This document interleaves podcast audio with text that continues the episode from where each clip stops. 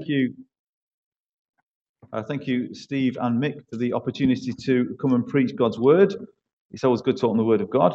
As Steve said, I have the privilege of leading the Yeovil Church, but you can tell by my accent, I'm not from Somerset. I'm from uh, East Manchester.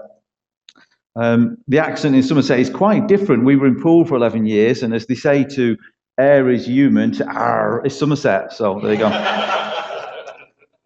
But yeah, I'm from the east end of Manchester. I met my wife when we were in our youth group. She's from the west end of Manchester. She was a bit of posh totty when she came in, age 14 and 15. It's like, nothing's changed, you know. So east end boy, west end girl. You know, we're a bit like Posh and Becks in that way. Uh, so. Except I can't play football. I haven't got any tattoos. We haven't got any money. And I suppose that's where the similarity ends. But other than that, when you see Posh and Becks, think of us. uh, praise God. Well, I want to speak to you this morning about the good life. I've been preaching and teaching through James in our church, and I have honestly, I mean, been a church leader for nearly about 19 years or something. That's a bracket. Uh, certainly in church ministry for 19 years, and leading the church in Yeovil for nearly eight. I've never interacted with a, a book so personally, the Bible I've been preaching through, where it's, it's had such an impact on me. I really encourage you to get into the book of James and to really unpack it and read it because it's so full, it's so rich of things. And I find myself, God, going, need to deal with that before you can preach. And that, I'm like, yeah, oh, ah, yeah. So it's been a it's been a real good journey. I've not finished yet. I've not preached this word in Yeovil. I believe that I was just waiting on God. I believe that God wanted me to bring this to you. So I'm going to preach here from James chapter four, loosely called, if you want to give it a title, the good life. But I want to ask a question this morning: Who wants to be blessed? Anyone? Yeah. Yeah, that's good, isn't it? Yeah. Jesus talks a lot about blessings in the Sermon on the Mount, doesn't he?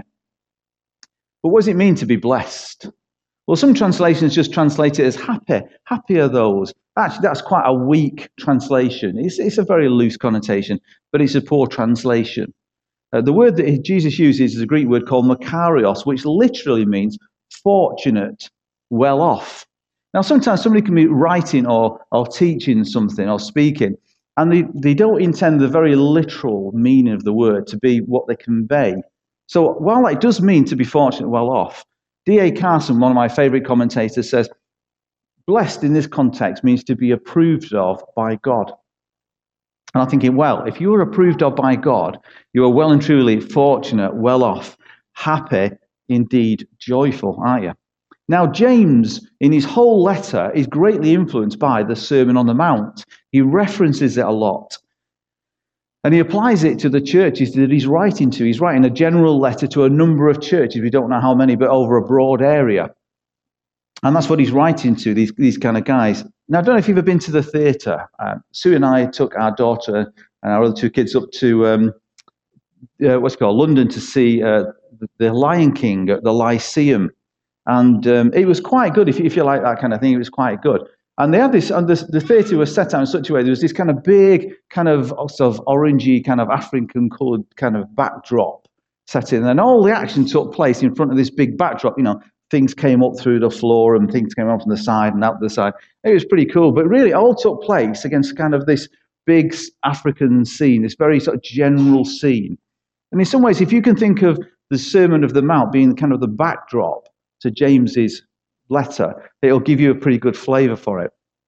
So, as I say, we're going to look at the first 10 verses of chapter 4, but we need to understand really that's half uh, a discourse. Actually, there's a bit more to it. It's actually more than half, but there's a little bit more to it, which is, takes place in James chapter 3 from 13 to 18. Now, because of time, we're not going to read that, but I'm just going to give you a, quick summary, and it's this. The, really, the heart of that passage is summed up in the first verse which is this if you are wise and understand God's ways, prove it by a godly life. That pretty much sums up the passage. Paraphrasing the next few verses, I'll give it a caveat. He says, If you have jealousy, selfish ambition, self righteous boasting, in other words, to cover up your hypocrisy, you do not have godly wisdom. However, godly wisdom in action is to be peacemakers who reap a harvest of righteousness. So you can see instantly a link to the Sermon on the Mount. So let's read these verses. Now I'm reading from the New Living Translation. My preferred version is the ESV, but that's very literal. And this, the NLT gives a really good kind of picture. Uh, it elaborates better, I think, this passage. It makes it easier to understand. But we will touch on the NIV and the ESV as we go through. So let's read the first 10 verses. James says, What is causing the quarrels and fights among you? Don't they come from the evil desires at war within you? You want and you don't have, so you scheme and kill to get it. You are jealous of what others have, but you can't get it, so you fight and wage war to take it away from them. Yet you don't have what you want because you don't ask God for it. And even when you ask, you don't get it because your motives are all wrong. You only want what will give you pleasure. You adulterers. Don't you realize that friendship with the world makes you an enemy of God? I say it again. If you want to be a friend of the world, you make yourself an enemy of God. Do you think the scriptures have no meaning? They say that God is passionate, that the spirit he has placed within us should be faithful to him. And he gives grace generously. As the scriptures say, God opposes the proud, but gives grace to the humble. So, humble yourselves before God. Resist the devil, and he will flee from you. Come close to God, and he will come close to you. Wash your hands, you sinners. Purify your hearts, for your loyalty is divided between God and the world. Let there be tears for what you have done. Let there be sorrow and deep grief. Let there be sadness instead of laughter and gloom instead of joy. Humble yourselves before the Lord, and he will lift you up in honor. I want to look at the next 10 verses under three headings, which are the diagnosis, the hope, and the cure. But I want to ask first who is James? How does he have the authority to say such blunt, bold, harsh things to us? What gives him the right to say that? What do we know about him? Well, actually, we know that James was known as Old Camel Knees. This is absolutely true. I've not made this up. It's in Frank Morison's book, Who Moved the Stone. Allegedly, that was his nickname amongst the disciples. Why? Because he spent hours and hours and hours on his knees praying, and so much so his knees were quite well calloused. That's what we know about him. He was also known as James the Just. Almost sounds like a character from Narnia, doesn't it? But clearly, he was a man who was very fair, very just and right. He was very fair and equitable. And obviously, we know that he was the Lord's biological half brother. We've got references to James outside of the Bible.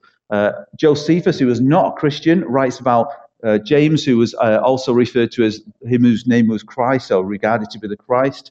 And Eusebius, uh, one of the early church fathers, and a guy called Hegesippus. What a great name that is, isn't it? Nobody calls the kids Hegesippus nowadays. I think really should.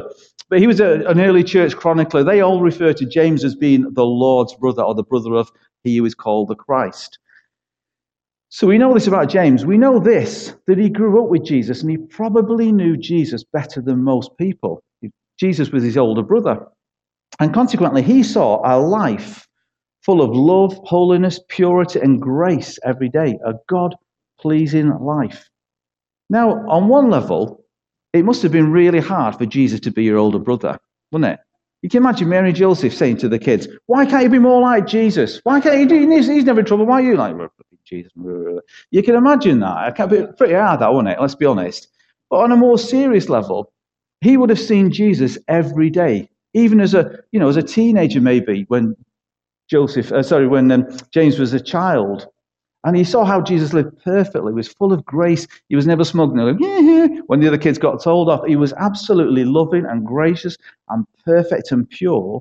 And if that had been me, I'd have been thinking, I stand out like a sore thumb. I'd have been more aware of my sin, having grown up next to absolutely perfect Jesus. So he fully understood what grace, purity, godliness, what a God pleasing life really looked like, how to do it. He had the benchmarks at high. So let's have a look at these 10 verses. We're going to go through verse by verse, but not in too great depth. The diagnosis. First of all, I want you to think about this concept as well cause and effect. These 10 verses are absolutely chocker with cause and effect. If you do this, this happens. If this doesn't happen, this will happen. You can see the results. So he says straight away, what is causing the quarrel and quarrels, and fights. He says is, not what could, what may, what has. So he's obviously aware of some kind of situation amongst the churches he's writing to, that the churches are struggling with quarrels and fights in the present tense, if you like, continuous sense. We also see the fact that he's very specific, the quarrels and fights. He knows this is going on. He's not just picking things out of the air and thinking, I wonder if they're struggling with this, I'll write about that. He gives the answer. What's causing them? Evil desires, literally pleasures or passions. The, the King James translates it as lusts at war within your members. Now, nowadays, we tend to just think of lust as being a sexual thing, don't we? But actually, it doesn't. It actually means an unhealthy or an unwholesome desire for something you should not have. And members, he isn't talking about church members. He's talking about literally the Greek word is limbs, body parts. So, in other words, he's saying within your actual bodies, your physical fleshly bodies, within your minds, within your flesh, these evil desires, passions, and pleasures striving and at war, craving after things. And consequently, they're producing quarrels and arguments and fights. He says in verse 2 in the ESV, You desire and you do not have, so you murder. You covet and cannot obtain, so you fight and quarrel. You do not have because you do not ask.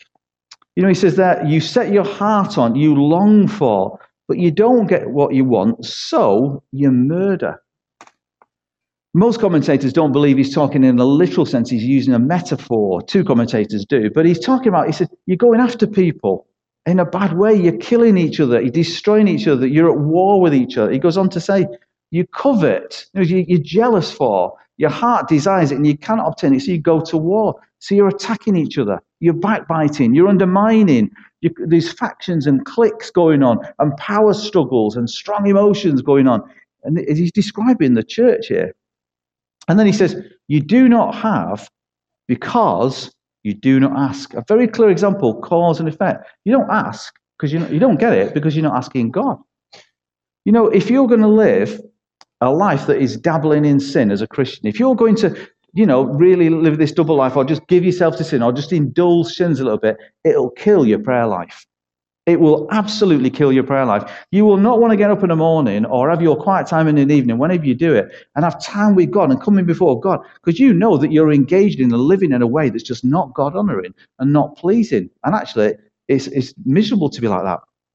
James goes on, verse 3 says this You ask and do not receive because you ask wrongly to spend it on your passions, or King James, to consume on your lusts. And I say that's not just a sexual thing, it's desiring something that you shouldn't have.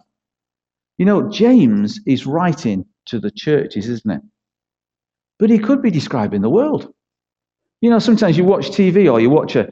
I'm not really into. I can't stand reality TV. To be honest with you, I watch TV. I watch good film to escape reality. That's my kind of entertainment. But you sometimes you see things, don't you? Chat shows or interviews, or you read something in the paper, and people are just being plain nasty about each other, backbiting. There's there's this campaign or this politics, particularly. I like politics. I find it quite engaging. But you see the the, the warring and, and the factions going on. James is writing to churches, and yet really it could be describing the world the way it is. You know, there is another cause and effect here, which is this: there's a price to pay because sin spawns sorrow. People living this way are not happy. Christians who live this way, who are trying to live one foot in the world and one foot in the church, if you like, living for Christ, you're neither one nor the other. And consequently, it's miserable. I've been there. I was like that for a few years in my late teens before, by the grace of God, He drew me back. But it's miserable. It's not content. It's not happy. It's certainly not blessed in the context that Jesus is talking about. He goes on to say this. We read in the NLT, it says, You adulterers, male and singular. But the Greek actually says, You adulteresses, feminine and plural. So is he is James just targeting the women and saying this is all the women's fault and the women are sexually immoral? No, categorically not. What he's doing, James, we believe apparently, was trained to be a priest, a Jewish Hebrew priest. So he knew the Old Testament very, very well. And if you, you can see that very clearly through the book of James. Now, he's using Old Testament covenant language where God talked about his people being unfaithful to him. You're in a covenant with me, yet you give yourselves to idolatry and to sin. You, you, you betray me like an adulteress. He's using Old Testament covenant language. Now, Paul talks about the church as being the bride of Christ, doesn't he? And yet, truthfully, James is describing the bride of Christ flirting or committing adultery with Satan. When you say it like that, I'm thinking, that is horrific, isn't it? It's horrible. We don't think it, but that's exactly what James is saying. He's, he's, he's saying it really clearly. And I find that quite scary. He goes on to say this Don't you realize that friendship with the world makes you an enemy of God? I say it again. If you want to be a friend of the world, you make yourself an enemy of God. Again, James is writing to Christians. How is it that Christians can be an enemy of God? It's well because we move from being in a place of being a right relationship with Him to living and practicing and doing things that actually put us in direct opposition to God. God said, I am the Lord, I change not. His purity and holiness is never contemporized, it's never changed to fit the modern culture. The way we communicate it might be, but his truths and value do not change. God, in that context, is immutable. Consequently, we find ourselves at war. We find ourselves at war. But what do we mean by friendship with the world? You know, so I was brought up in a strong, a good, strong, staunch Pentecostal church, which really was very legalistic. I literally did not experience grace until the year 2000 when God brought me into Newfrontiers in 1999 and God hit me with grace. Now, I knew about grace, but I had never experienced grace. And boy, was I like a scratch record. I mean, my wife was probably sick to death of hearing me talk, preach, sing about grace. I was like, I experienced grace for the first time. Every time I opened the, even in the Old Testament, I was seeing grace, grace, grace. Like it was absolutely, well, it was life changing for me, utterly life changing. It was incredible. I thank God for, for his grace. But I was brought up in a church background where you don't make friends with non Christians. Oh, no. You know, keep yourself separate. And we're having some dealing with the brethren, and they are lovely people, the exclusive brethren, but they really put the capital E on exclusive. They really do keep separate. They're lovely, godly people, but they just keep totally separate. But that's not what James is not saying, don't have non Christian friends. In fact, church, I'd encourage you, have more Christian friends and make genuine friendships. in the context of our faith, uh, the context of that friendship, share your faith as and when appropriate, as God opens the doors. Pray for God to do that. So James isn't saying don't have non Christian friends. Friendship in this context means fondness of values. In other words, if you are fond of the world's values, if you embrace the world's values, if you say, Yeah, I, I align with that, yeah, yeah, I want to embrace that and bring that in, you make yourself as a Christian an enemy of God you make yourself an enemy of God because the world's values are not God's values. They, they literally come from Satan. But you do it yourself. That's the danger. We've got to be careful that we don't put ourselves in a place of opposition to God unwittingly. And the other thing I notice about this is when Christians and churches embrace modern values, and yes, we're going to be more contemporary. And I'm obviously talking to some context about the whole same sex marriage and same sex attraction and that kind of thing, and the LGBTQ movement. I saw a, a video recently. One of our guys on Alpha uh, shared a video on Facebook with us, and it was this uh, foul-mouthed pastor in America. To be honest with you, I won't tell you exactly what he said, but he was saying, "Oh yeah, Jesus was a rebel. Jesus was cool. Jesus kicked against. He, he spent time with the tax collectors and prostitutes. Yes, he did. He didn't endorse their way of lifestyle. He says, so consequently, we've got, we've got to uh, totally celebrate gay love and same-sex marriage. We've got to embrace it and bring it all in. Yeah, because that's what Jesus says, what Jesus said. That's a complete misunderstanding of Scripture and a complete misunderstanding of the heart of God. And actually, that guy, sadly, has put himself in a position of an enemy of God. I'm not saying he's lost his salvation. I'm not saying that at all. But he's put himself in a position that's not right and he's unbiblical and ungodly. That's, that's a worldly value, which unfortunately creeps in and it changes our thinking. We've got to be very careful that we love the world and that we make genuine friends with those people, but we don't adapt our standards, our values to come into that. We are Christians, Christians, disciples of Christ. The reality is, if you are a Christian, you are at war. You know, God really spoke to me about being at war recently. And I got up one, well, about two, three Sundays ago, and I had my quiet time and said, God, from this day on, I'm, I'm at war. I became aware of a pastoral situation close to us, and I thought, somebody struggling with their faith, thought, I'm not having that. I am going to war for this person. And every single day I'm praying for this person. I'm going to war against sin in my own life. I'm going to war against false teaching. I'm going to war against the things that are just not right, the hypocrisy and the ungodliness in my own life. But, church, we are at war. We need to recognize it. And kingdom values will always be at war with worldly values. They will never match. Never, oh, well, never mind. We've got to be tolerant. You know, love takes all forms. All forms of love is good. No, it's not. That's not true. God is love, but God is pure. I'll ask us a question or four questions this morning. What influences our values? You know, what feeds our minds? Are we feeding our spirit or our lusts? What stuff's going into our hearts, our minds? Because what you watch and what you listen to and what you sing in your CD collection on the radio will influence us. The other thing is, we make the choice to be fond of the world or to love God's law like David and Jesus. Now, you might have heard that old expression, so heavenly minded, no earthly use. I think it's an oxymoron, it's a contradiction in terms. You know, David used to sing, Lord, how I love your law. It is my meditation day and night. I wish I could genuinely say that. David was not a boring guy to be around. He was not a boring guy.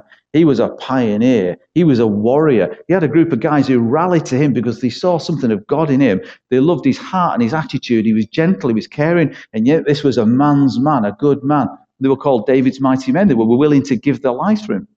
Do you think hanging out with Jesus was boring? No, absolutely not. Jesus was full of life and joy and gentle and compassionate, yet firm in other ways. Jesus, the perfect man, humanity as God intended us to be. Hanging out with Jesus, who totally loved and modeled and worked out God's law on a day to day basis in every situation and aspect of his life, was not boring. Yeah, sometimes we pick up the message to be really like, we're really boring. You can't relate to people. Jesus related to tax collectors, prostitutes, a woman caught in adultery, Pharisees who were hypocritical. There was no one that Jesus couldn't relate to. He was totally not boring. You know, James in this passage, oh, sorry, this is the question. Do we compromise? Do we keep quiet sometimes and sell out? You know, the other thing which is really scary, and I, I know this really carefully because I've, I've had conversations with people. You know, if people begin to dabble with sin, Christians begin to dabble with sin. I talked to some people. I did a, a series on biblical marriage in the church a couple of years ago, preaching series. And I, I wanted to talk to people I knew. And one of them was a good friend of mine who committed adultery, physically committed adultery, not just in his heart and his mind. And I said to him, How did you get to that stage? How did you get from being a really godly man to fouling up like that. Praise God, he repented, got right, and he's serving God faithfully. I thank God for that. For that. But he said, well, basically, it's vanity, it's pride, it creeps in, begins to change. And I've talked to others, and what you find is, as you dabble in this sin, you begin to think things that you wouldn't previously have thought. And actually, your thought processes change. So when I was in my early 20s, we had a youth leader in our church who'd grown up, come through the church. He'd gone to Bible college. He became a pastor. He was leading a, a church over in uh, Yorkshire. Very godly man, really good upbringing, and really knew the Lord, brought up in a really God fearing church. And he eventually ended up having an affair with a woman in his church. And when he was confronted, because these things always come out, he said, But I love her. What's the problem? I love her. Well, you're married and you've got three kids and you're pastor of a church. Yeah, yeah, but I love her. Sure, we can be together and keep serving the church. Seriously? I mean, we stand here and go, come on, don't be daft. But seriously, what had happened was sin had con- what's the word? I'm like, uh, changed his thinking, uh, damaged his thinking so that he couldn't think the right thoughts.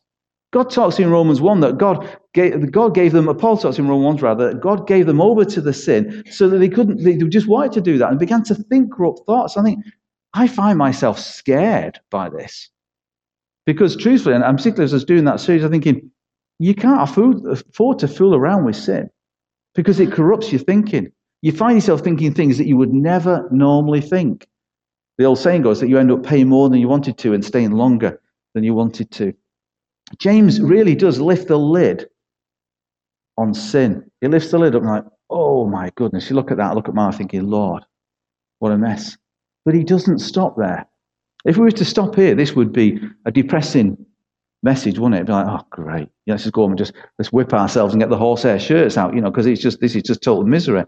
But James points to God's mercy and grace, which gives us hope. So we see in verse 5, the second section we'll call the hope.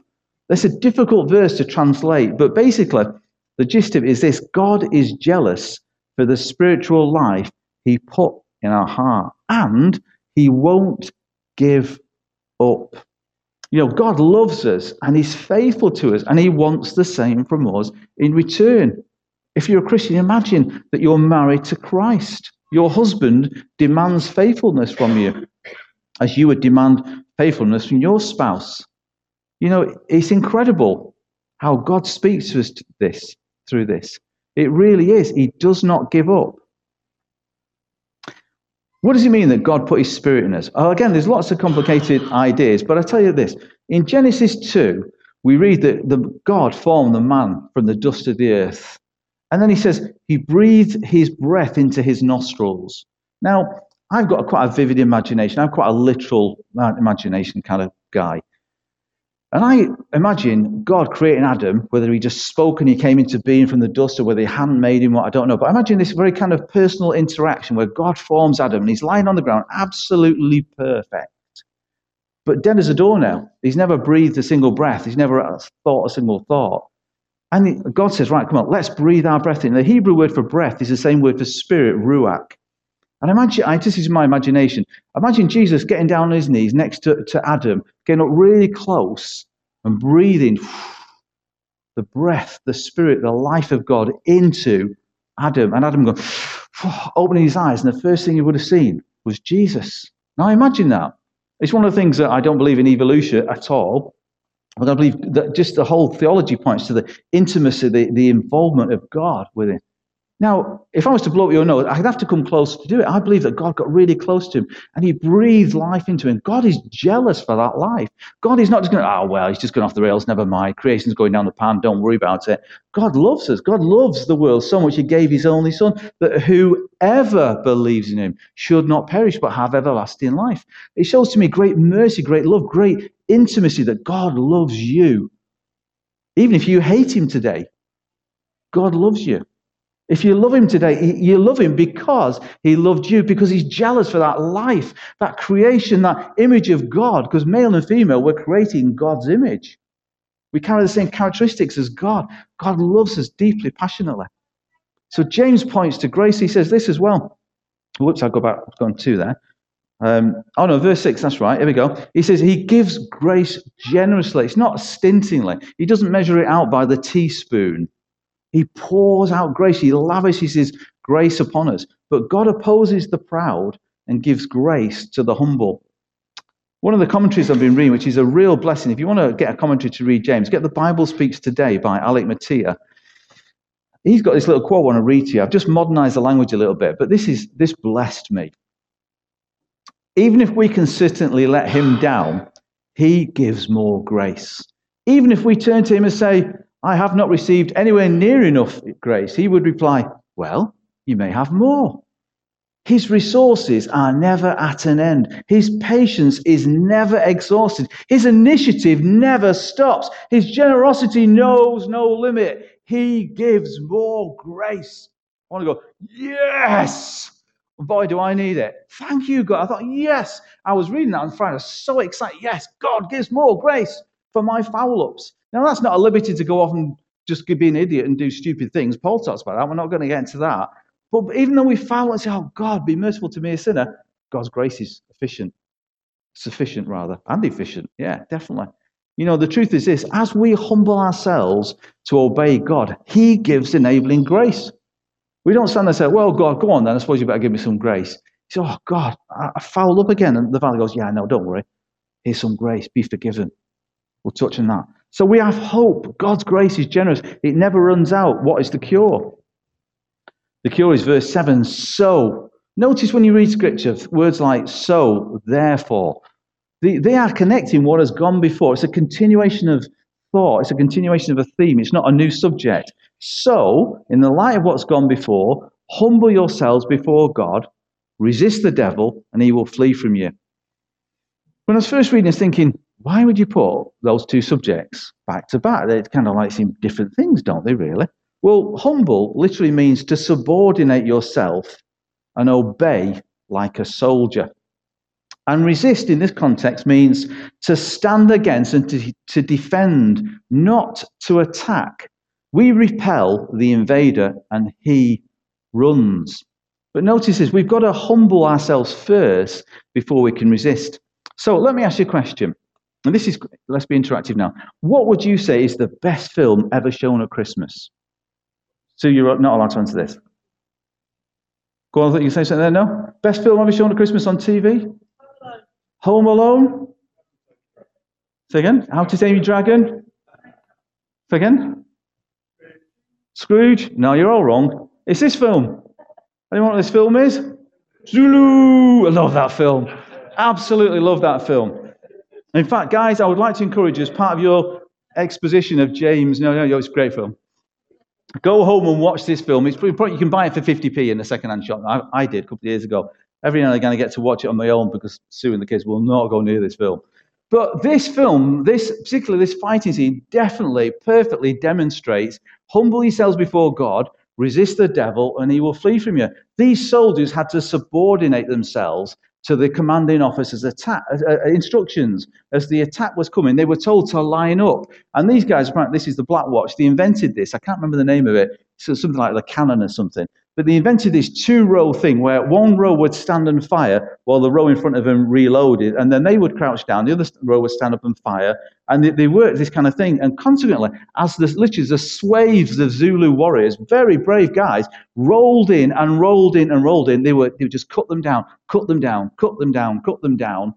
And in the end, they ran from the British troops. So, consequently, a small minority greatly defended themselves against a massed a mass Zulu army.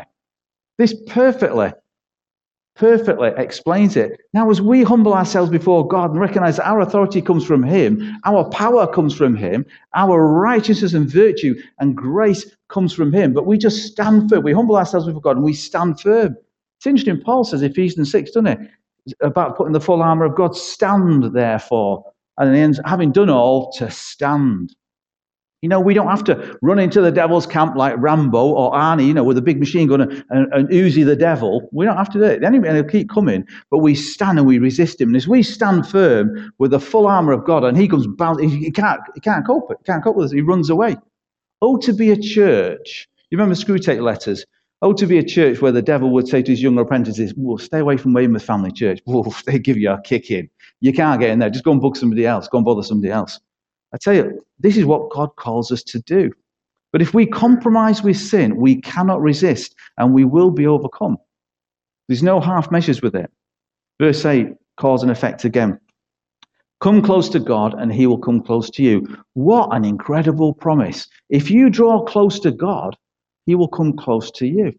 You know, one of the things that hit me most about grace when I read the prodigal story of the prodigal son was that as the, the son comes back, stinking of pigs, hungry, absolutely wretched and filthy. The father runs to him, wraps his arms around him. The father ran to him. I tell you, you come close to God, God will come close to you. You draw near to God, you might sort of come slowly towards God. I get God runs to you, wraps his arms around you. Son, daughter, good to have you back. What can we do? How are you? I tell you, God loves us. What a great promise. We're called to wash and purify ourselves. Now, it's God that does the cleansing, but really, it's like David in Psalm 51 create in me a clean heart, O God. Renew in me a right spirit. Have mercy upon me according to your tender love, your loving kindness. We come to God. I tell you, this is another thing I think we've lost in the Western church to some degree. We need to know whose side we're on. There's an old thing as, as, a, as a kid we sing Sunday school, I'm, I'm in the Lord's army. Do you remember that one? Yeah, some of you as old as me. Yeah, it was great, but we're on the Lord's army. We're on his side. And we need to live in such ways to prove that we are Satan's unyielding opponent. We don't play football with Satan on Christmas Day in no man's land. We don't, you know, have a parliament to talk about a truce. We're enemies. We're sworn enemies. And even if you don't know it, he does and he will always treat you like an enemy. Therefore, you need to be wise and have your eyes open and live for Christ. It's the only way you'll overcome the enemy. And I tell you this a Victorian Christian life starts, uh, sorry, a victorious Christian life which where Satan flees from you starts on your knees before God. Now, you may not have to physically kneel, but it's this it's kneeling in your heart, having this time before God getting to know him, know his word. You know, if you don't know the word of God, when people come up with heresy and false teaching, you can't discern it. You can't pull it apart. You can't go, oh, that's not right. You might think, oh, that feels wrong. but you need to know the word of God so you can stand against it. Verse 9 in the NIV says this Grieve, mourn, and wail. Change your laughter to mourning and your joy to gloom. What a depressing verse. But actually, as we draw close to God, we become more aware of our sin. We're more aware of our sin. We recognize, oh God, I'm not right. I need to get right. And I tell you, genuine repentance includes mourning. It's not coming to God and going, oops, my bad. Oh, sorry, Lord, you know. And God's going, oh, you naughty boy. Go on, off you go. That's not mourning. That's not repentance. That's not having a right attitude before God. You know, I love that uh, parable that Jesus tells about the Pharisee and the tax collector. And the Pharisee stands there in his robes and his, his, his public acclaim says, God, I thank you, I'm not like other men. And he's pompous, he's arrogant. And the Pharisee, the tax collector rather, the man who's betraying his own nation by collecting taxes for the opponent, the, the opposing, the enemy, the Romans, he's on his knees before God, beating his chest and saying, God, be merciful to me, a sinner. Jesus said, one man went home justified that day. Wasn't the Pharisee. I tell you, genuine repentance will make us mourn for our sin. God, I'm so sorry. And we think of what sin cost Jesus, how Jesus had to deal with it, how he had to bear the full, oh, how he chose to bear the full weight of God's wrath against sin. It's not cool to sin. You know, sometimes you hear people talking about sin as though it's a bit like that old cream cake advert naughty but nice. No, sin is filthy. Sin brings death. Sin corrupts, it destroys, it damages, it undermines. There's nothing good about sin. There's no redeeming qualities about sin. And, church, we've got to make sure that we are the holy people of God. We represent Christ in the world. We are Christ's ambassadors. We've got to be sure that we're right before God. You know, he says there in verse 10, the final verse, New Living Translation, humble yourselves before the Lord and he will lift you up. Literally, to subordinate yourself, abase yourself, submit yourself to God, renounce pride, lower your heart, recognize that he is God and I am not. You know, we live in a world where individuals live as though they're gods unto themselves. It's what I want. It's my needs. It's my rights. It's my expression of, of myself. And it's totally selfish, self centered little gods and idols. It's terrible. Or consequently, see people, you know, making idols of something else or someone else. Church, that's not for us. We need to subordinate ourselves. We take orders from our commanding officer as soldiers of the king male and female, young and old, we lower our heart and we recognize that He is God. But I've crossed out in honor. Why would I cross that out? Am I saying God doesn't honor us? No, I'm not saying that. But in the Greek, and the ESV and the NIV don't have in honor. It just says he will lift you up. But what I love about the NLT, and this is why I'd commend it to you as, as a book worth, as a version worth reading, is it adds sometimes an extra word or extra phrase to kind of paint this picture. It's kind of a halfway house between the message and a normal Bible, if you like. You know, it adds this few extra words to illustrate something. Now, the reality is that when we humble ourselves before God, it is an honor. It is an honor. To be lifted up by God is an honor, a blessing, a token of love, his undeserved kindness, an act of grace. You know, I love that song. I can only imagine you've heard it when he says, the guy says, When I come before you, Jesus, will I stand in awe of you, be still? Will I sing for you? Will I kneel? You know, I imagine us coming to Jesus. We say we stand before Jesus on the day of judgment because all Christians will be judged. We won't lose our salvation, but we'll be judged as to how we've lived. And imagine us coming before God and saying, Oh, God, be merciful to me, a sinner. And Jesus comes up and he takes your hand, he lifts you up and says, Stand, son of the king, daughter of the king. That is an honor. That is an act of grace. That's what I'm looking forward to. I want to hear him say, Well done, good and faithful servant, not, You muppet, what have you been doing? You know, which is what I'm probably like to be. But I want to, that's what I really say. I want to be like that. I want to be a man who brings honor to God. You know, we talked about Matthew chapter 5, didn't we? The Beatitudes, the Sermon on the Mount. Let's just look very, very briefly, quickly at some of these points. A list of cause and effect. Blessed are, remember? Approved by God, joyful, Blessed are the poor in spirit, for theirs is the kingdom of heaven. Like the, the tax collector who said, God be merciful to me, a sinner. He knew he wasn't bringing right, his own righteousness and his own worth and his own value and gifts to God. He said, God, be merciful to me, a sinner. The kingdom of heaven belongs to him. What about those who mourn for their sin? For they'll be comforted by God. They'll be comforted. You know, Romans 8 12, I think it is, where the Holy Spirit, Paul says, the Holy Spirit cries our hearts, Abba, Father. We come to God and say, God, I'm sorry for my sin. The Holy Spirit says, You're forgiven. You're righteous. You're cleansed. It's justified. Never sinned. You're pure. Stand up in the presence of the King. You're forgiven. What about those who hunger and thirst for righteousness will be satisfied? I tell you, if you go after God, you'll find yourself yearning. I want more of the Spirit. I want more of God's word. Oh, I just love the truth of this word. God, you find yourself hungry. I just can't. I can't watch that stuff anymore. I can't listen to that music anymore. I can't talk that way anymore. I want. I want to be more like Jesus. You won't be boring. You'll be. You'll be absolutely very, in the right sense of the word, attractive in that context. What about the pure in heart? For they will see God. Not hope to, maybe, hopefully, maybe could do. Will see God. The pure in heart. God makes us pure. The peacemakers, not the peacekeepers, the ones who, well, I don't like to offend, you know, because I know the Bible's old fashioned. And no, the peacemakers, those who bring peace, those who arbitrate, those who bring the love of God and fairness and just, to be just like James the Just, they'll be called the sons of God. And that word sons isn't a male context for sons, it actually means the offspring of God. What about those persecuted for righteousness' sake? Theirs is the kingdom of heaven. And what about those persecuted because of Jesus? He says, Your reward in heaven is great. Now, who would like to be like some of these people? I'll just give you a little warning though. Holiness offends, so you need to expect opposition. I want to ask you a question this morning, literally one sentence to close. Do you need help living like this? I do. I do. God gives grace generously. Let's ask Him for help. Amen? Let's just pray for a minute. Precious Father, I thank you that we come to our loving Heavenly Father, full of grace and kindness. I thank you, Lord, that we come this morning not to an angry God who wants to condemn us and judge us, but God, a God who wants to forgive us.